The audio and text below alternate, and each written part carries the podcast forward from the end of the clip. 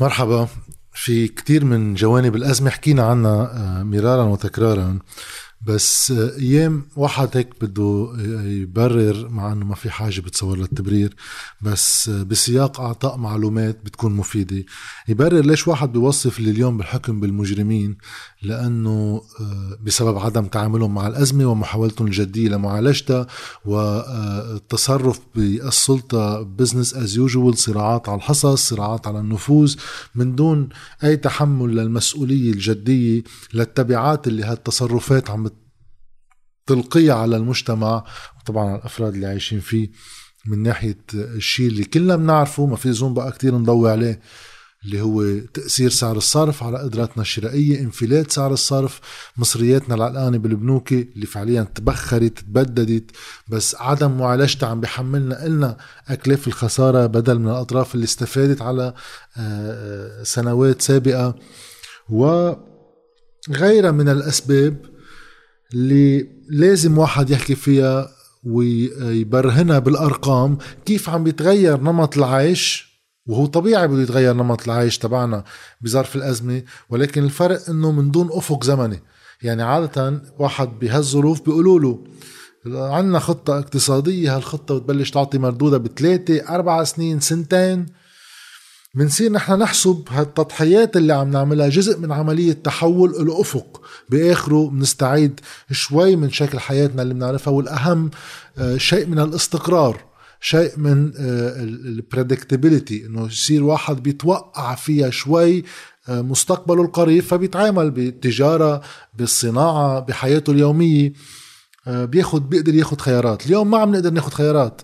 لا بتعرف تبيع لا بتعرف تشتري لا بتعرف توظف لا بتعرف آه، تشحط. ما بتقدر تعمل شيء لسبب كتير بسيط وهالسبب هو إنه ما بنعرف بعد بكرة شو بده يصير. كيف إذا عم نحكي بعد سنة. مجموعة المعلومات هيك آه، كلها مصدرها الدولية للمعلومات اللي بنصحكم تعملوا لها فولو على مواقع التواصل الاجتماعي وأكثر تفوتوا وتشوفوا النشرات اللي بيعملون لأنه مع غياب الأحصاء بالبلد أي أحصاء رسمي آه بصير هالنوع من المواقع الاهميه مضافة. علما إنه هيك كمان بين مزدوجين لنستفيد من الفرصة آه أي إصلاح جدي أي آه عملية تغيير بشكل الحكم بلبنان يجب أن تبدأ من إعادة تكوين المعرفة الرسمية المتصلة بالوقائع. يعني الأحصاء المركزي يعني نقدر نعرف كم عدد السكان اللي عنا شو توزع مداخيلهم نلغي السرية المصرفية يصير عنا اطلاع شو في فعليا بحسابات هالناس تنقدر التهرب الضريبي نعالجه تنقدر الخطة الاقتصادية نعرف مقوماتها على أي ناس توزعهم الجغرافي وين مش محل نفوس محل ما عايشين فعليا.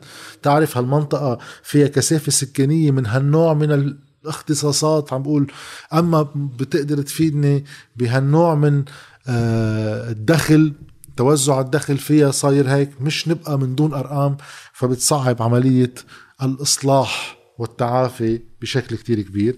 مع طبعا تبديد الدولة اللي عملوه جماعة الميليشيات والمال آخر 30 سنة طارت كل قدراتنا لمعرفة مجتمعنا آه، من ناحية دخله نسب تعليمه توزعه بالمناطق الكثافة السكانية المضبوطة بين المقيم بين الحامل الجنسية آه، بين الأجانب اللي بيشتغلوا. كله تقديري. لدرجة صارت نسب البطالة اللي بخبرونا عنها هي أرقام ما لها عازة. بيقولوا لنا نسب البطالة كانت قبل الأزمة 25% هلأ صارت قاربت ال 50% ولا ال 40% بناء على أي معطى بناء على sample بيتنقى عينة من المجتمع وبينعرف من هالعينة بينعمل شيء بسموه extrapolation بترجع أنت بتشوف تقديريا على المجتمع قديش معقول تكون نسبة البطالة. ما أنت إذا ما عندك تعداد سكاني اولا ومن ثم data خاصة بالعمالة بلبنان جدية مش كلها تهريب وكلها برانة يعني بصير قياس نسب البطالة على أي رقمين شو نسب القوة العاملة في عنا الضمان الاجتماعي؟ بس مش كل الناس بتسجل بضمان اجتماعي أوكي. وما بنعرف أصلا عدد السكان الفعلي قديش هو وكيف موزع. فبيقولوا لك رقم من هون بنرجع بنشدد على أهمية شيمة الدولية للمعلومات. واللي نشرهم طبعا هو مؤسس دولي للمعلومات جواد عذرا على آه على ال social media accounts تبعه المواقع تبعه على آه مواقع التواصل الاجتماعي. بنبلش بس بانعكاسات الأزمة هيك بشوية معطيات. استيراد طبعا ما إنه القوة الشرائية راحت عم نشوف كيف عم تنعكس على الطبيعة الاستهلاكية تبعنا وال mode de vie يعني شكل الحياة كيف نحن كنا نألفها وكيف عم تتحول. استورد لبنان 21991 سيارة جديدة سنة 2019 21991 بس ما نتذكر إنه 2019 كانت سنة سيئة. بآخرها صارت الأزمة بآخر تلت منا يعني من الخريف وبالرايح. ولكن أول تلتين منا كان بلد مكربج كانت القروض وقفتها المصارف طبعا الإسكان كان له فترة واقف. آه، كان آه، الانكماش عالي جدا. بظل كل هالوضع. تقريبا 22 ألف سيارة جديدة استوردناهم بهالسنة. يعني الأرقام السابقة أكيد بتكون أعلى. قيمة هال 21 ألف سيارة اللي استوردناهم هو 290 مليون دولار.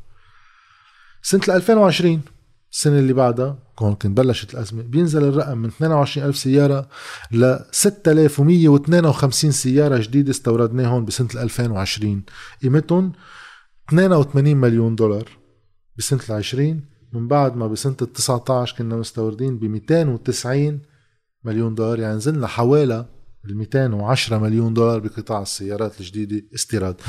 عظيم. إذا بس بناخد شهر كانون الأول كانون الثاني عفوا وشباط يعني جانفي وفبراير من هيدا السنة لأنه بعد ما توفرت المعلومات. نقارنهم بأول شهرين من 2020 يعني كمان جانفي فبراير 2020 كم سيارة آه انباع سيارة جديدة انباع بكانون الثاني وشباط من سنة 2020 سنة الماضي؟ 1876 سيارة انباعت بأول شهرين من سنة الماضي. 1876 كم سيارة جديدة انباع بكانون الثاني وشباط من 2021 62 سيارة. عظيم. 62 سيارة بشهرين انباعوا بالبلد كله سوا. جديدة طبعا. مقابل 1876 سيارة سنة الماضي اللي كان فيها أزمة. تتشوفوا قوة الأزمة. وليش كنا نقول سنة الماضي أنه الأزمة الفعلية بدها تبلش تبين علينا من 2021 أكثر من 2020 مع رغم صعوبة العشرين. وبعدهم عم بيقطفوا المفاعيل الفعلية للأزمة من خلال عدم اتخاذ أي قرار إنه الدعم بعده إلى حد ما باقي. تدخل العشوائي بسعر الصرف بعده باقي طلوع وبنزول. ما في سياسة عامة عم توضح لنا حجم الأزمة بعد. هيدي منا حجم الأزمة. بعد جاية أصعب للأسف. يعني منه شي منيح بس واحد لازم يقول قصص مثل ما هي. بس بهيدي السنة هالقد في المشكل لقدام هو من خلال استنفاد الأحتياط تبعنا؟ هذا الباقي الوحيد. لا عندنا حكومة لا عم تفاوض مع صندوق النقد لا عندها خطة لا عندنا توجه واضح من وين بدنا نجيب دفء الدولارات لنقدر نعالج هالمرحلة الانتقالية لنوصل نحو التعافي. كله مش موجود. ففقط عم نستنزف صندوق واحد. وشوية مصاري بتجي من برا أكيد. بس الاستنزاف الكبير من صندوق واحد هن هذا الاحتياطي اللي ما حدا بيعرف شو في بعد بقلبه. بنكفي شوي بعد بشغلة من خلال الاستيراد كمان بتفرجي هيك رقم. بعدنا بال 19 وال 20 ما عم نحكي عن 21 بسنة 2019 استورد لبنان أجهزة خليوية سيلولارات بقيمة 177 مليون دولار. بتنزل بسنة واحدة ل 60 مليون دولار يعني تقريبا للتلت. الانخفاض صار عام 2020 177 مليون دولار نزلنا ل 60 مليون دولار بظرف سنة واحدة. فينا نتوقع على السنة شو راح يكون الرقم. إذا بدنا نعمل شوي مقارنة على السيارات رح ينزل كمان لتلت التلت من هذا الرقم. آه، وكل هذه الأمور طبيعية نسبة لانخفاض القدرة الشرائية والاستيراد هو بالدولار فأسعاره ما حدا بيقدر يشتريها. بظل إنه ما في أي تصحيح للأجور طبعا بهذا الفترة الزمنية. آه، وهذا بينعكس على هالأرقام الاستهلاكية. بشكل عام سنة 2020 تراجع فيها الاستيراد عن سنة 2019 9 مليار دولار.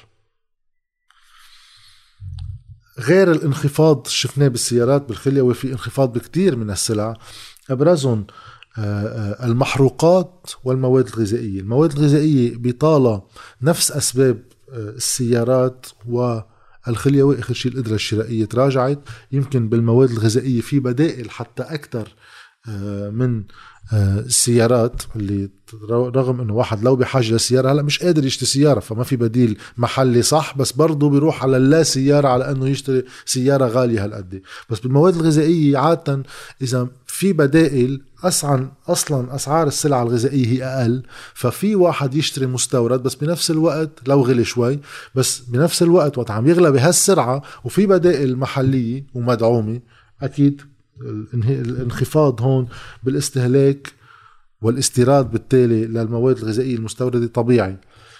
بينما آه، تراجع الاستيراد بالمحروقات لليوم هو ظرفي. بدنا نتذكر إنه هذا السبب بالتراجع باستيراد المحروقات السنة الماضيه ومن وراء آه، كورونا وتوقف الحياة الطبيعية إما بإنتاج الكهرباء اللي سببها انخفاض سعر النفط بالعالم من وراء كورونا وصلت مع معدلات قياسية بانخفاضها. فبتنعكس على الاستيراد الرسمي العام للمحروقات تنضوي البلد بالكهرباء ولكن أيضا للسيارات وغيره الانخفاض مبرر بأنه أصلا حركة النقل آه، آه، تراجعت رغم أنه أسعار الاستهلاك المحلي بعدها مدعومة.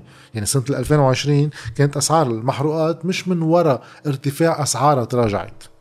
فهيدا بده يرجع يعلى تدريجيا استيراد المحروقات مع ارتفاع سعر برميل النفط من جديد وإلى حد ما عودة الحياة الطبيعيه آه، بالبلد رغم إنه عودة الحياة الطبيعيه بالبلد واستهلاك المحروقات للوقود السيارات وغيره أيضا رح يقول ان الحركة الاقتصادية عم بتقل فالقدرة الاستهلاكية المحلية عم بتقل ولكن شوفوا قديش بدها ترجع تقشط إذا بنشيل الدعم.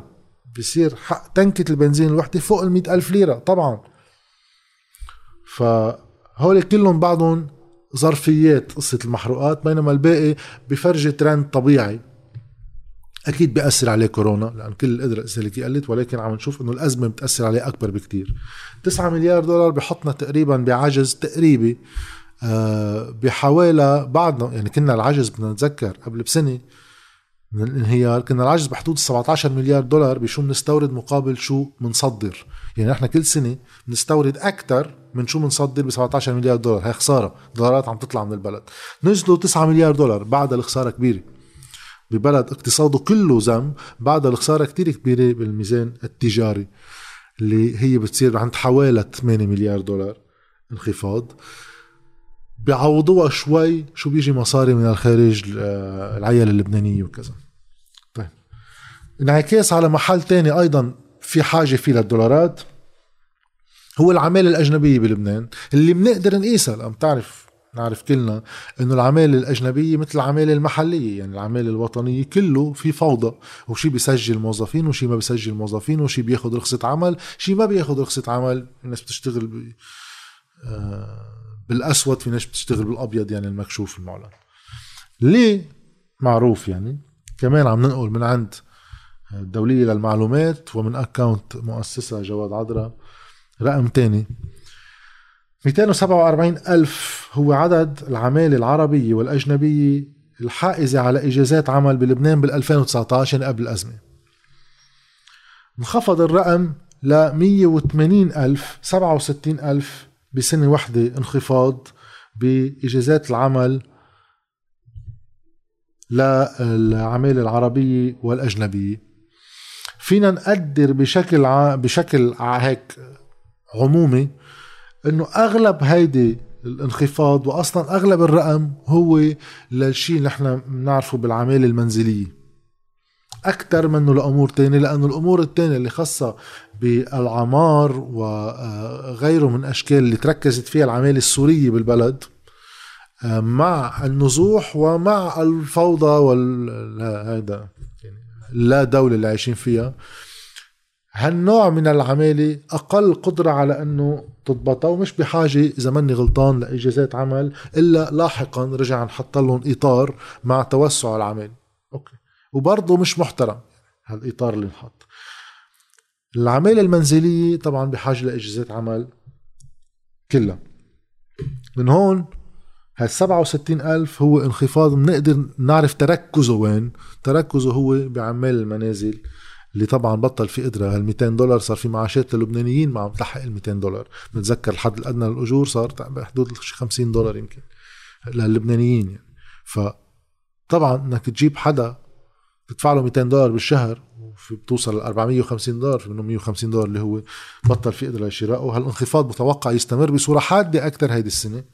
فهال 180 ألف بركي بيبقى منها الثلث إذا ما نستعمل نفس الترند تبع بقية تأثير القدرة الشرائية على أشكال الاستهلاك. هلا الانعكاس بالمحل الثاني اللي هو أبشع. نقلا طبعا هون عن المديرية العامة لقوى الأمن الداخلي. الأرقام لارتفاع بداية جرائم السرقة بلبنان خلال الكانون الأول وشباط من هالسنة. يعني بنحكي 2021 هلا. وصلت جرائم السرقة بهول الشهرين ل 855 جريمة. بهول الشهرين مقابل 363 بنفس الفترة من السنة الماضية. يعني زيادة هو أكثر من الدوبل. يعني كانت 363 جريمة زاد عليهم 492 جريمة بسنة واحدة. يعني 135% إضافة بشهرين.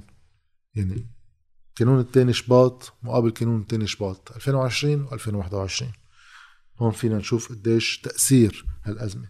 إذا بنرجع للمقارنة بين 2019 و 2020 وقتها. بنهاية السنة بدأت الأزمة وال 2020 اللي كلها بالأزمة. زيادة بجرائم القتل زايدة 91% يعني أقل شوي من ضعف الرقم. دوبل. زيادة جرائم السرقة 57% اللي هو يعني إذا كان في 100 جريمة صاروا 157 فينا نشوف هيدا الرقم 57 نقارنه بالرقم اللي شفناه قبل شوي اللي هو إنه أول شهرين من 2020 اللي هي زايدة عن 2019 57% زادت باول شهرين من هالسنة 135% فينا نشوف الصعود الهائل بجرائم السرقة اللي في واحد يربطها بطريقة كثير مباشرة لعاملين أساسيين الانهيار الاقتصادي الواضح اللي بضيق سبل العيش بيوصل لهون وأيضا غياب الدولة وقدرتها على ضبط أي شيء يعني لا دولة العايشين بتؤدي نتيجة تلقائية بزيادة جرائم القتل زيادة جرائم السرقة. مقابل تراجع حوادث السير 25% أكيد مش من ورا شيء منيح أنا برأيي حتى التراجع منه رقم جيد بس يكون 25% وقت نعرف إنه أكثر من نص سنة الماضي كان في أشكال مختلفة من ال lockdown والنص الثاني أصلا الحركه أقل من العادة نتيجة الأزمة الاقتصادية وتبعاتها. بقى بتأدي إنه حوادث السير تنخفض 25% من هون وآخر رقم هو تراجع حوادث الانتحار ب 13% أنا كل رقم رسمي عن الانتحار بلبنان ما بيخطب على محمل الجد. لأنه الانتحار لظروف اجتماعية ودينية وغيرها ما بيتسجل كثير من حالات الانتحار بلبنان على أنها انتحار لا يتصلى على الميت وينقبل اجتماعيا وغيره. آه، آه، أرقام الانتحار عنا لا تعبر عن شيء. أوكي تراجعت 13% بالشيء هيك الرسمي اللي ما له عازم. آخر رقم مش آخر رقم آخر حادثة كمان نقلها جواد عطرة فقلنا بنعطيه كل الكريدي بهذا الفيديو بما إنه الأرقام كلها جاية من عنده. آه انعكاس قصة السرقة وحدة من أشكال السرقة شيء نشره امبارح على صفحته. بيقول فيها أنه وفقا لمؤسسة كهرباء لبنان. شوفوا أي نوع من السرقة عم نعاني منه.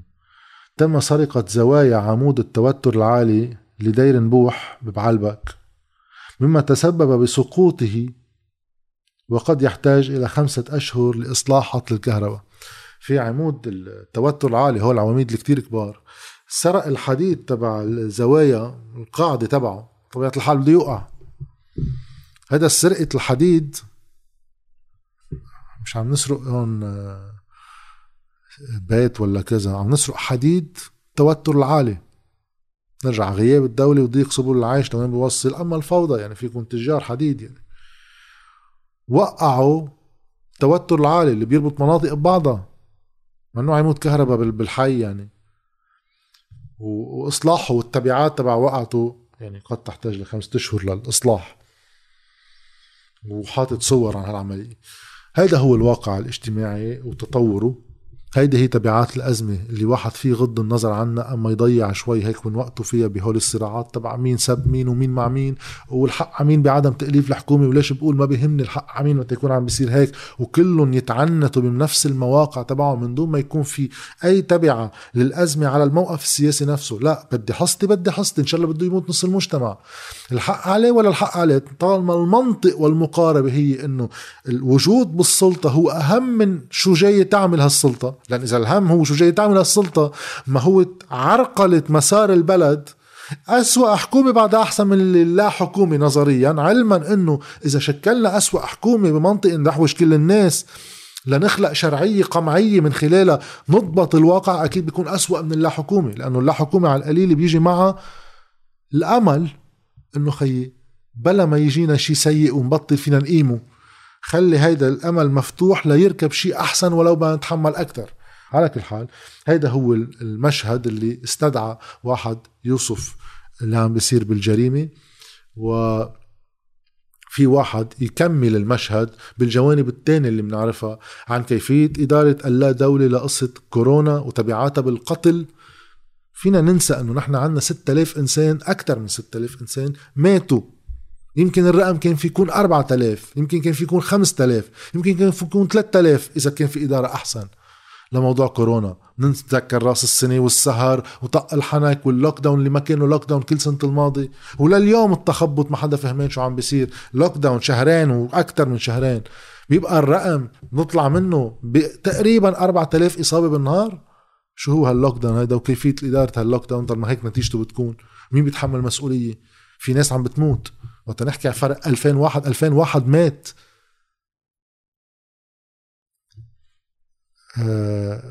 طبعا ما بده واحد يكفي بقصة اللقاحة اللي ما عم نعرف شو وين صرنا وشو الخطوات المقبلة وشو باقي دولارات عنا وكل الهم. هو إشحادي و من ميلة الدولة تشحد ساعة من البنك الدولي ساعة من سوريا وساعة كذا واللي هو كله خيارات فيها تكون جيدة وفيها تكون سيئة حسب الحاجة. ما في إنه بحب سوريا ولا ما بحب سوريا. شو طق الحنك والولدناتو ما بحب حدا خيي. هاي دولة عندها مصالح. تعمل مصلحتها مع مين ما كان يكون. جايين نربي العالم بأنظمتهم الخارجية ونحن عنا أسوأ أنظمة العالم. إنه كمان شوي واحد بده يتواضع. بس على كل حال هي موضوع ثانوي مقابل هالمنطق الشحادة اللي حاكم إدارة الأزمة اللي ما في إدارة فعليا بس في شحادة. وبنرجع بنحول الناس تبعنا هون لشحادين. بصير هيدا بده النايب يجيب له 50 لقاح لكورونا لجماعته بالدايرة. هو لازم يتحبسوا لو في بلد. استغلال الأزمات الاجتماعية لتكريس الزبائنية السياسية بحجة الأزمة الإنسانية. اللي أنت مسؤول عن خلقها بالأساس. على كل حال هو الأرقام وهيدا واقعنا وهي الأزمة. وهي السبب اللي سنة 2020 كنا عم نقول إنه بداية الأزمة الفعلية بتبلش بال 2021 بدأنا نشوف ملامح من هالبداية والبداية هي آه، بالأشهر القادمة مع استنفاد الأحتياطي عدم قدرة على الدعم ارتفاع أسعار السلع سلع ما بشكل جنوني انعكاس على سعر الصرف طبيعي وأيضا انقطاع بعض السلع الأساسية من السوق إذا بنبقى من دون أي إدارة مثل ما هلأ صاير بحجج الطوائف وحقوقها.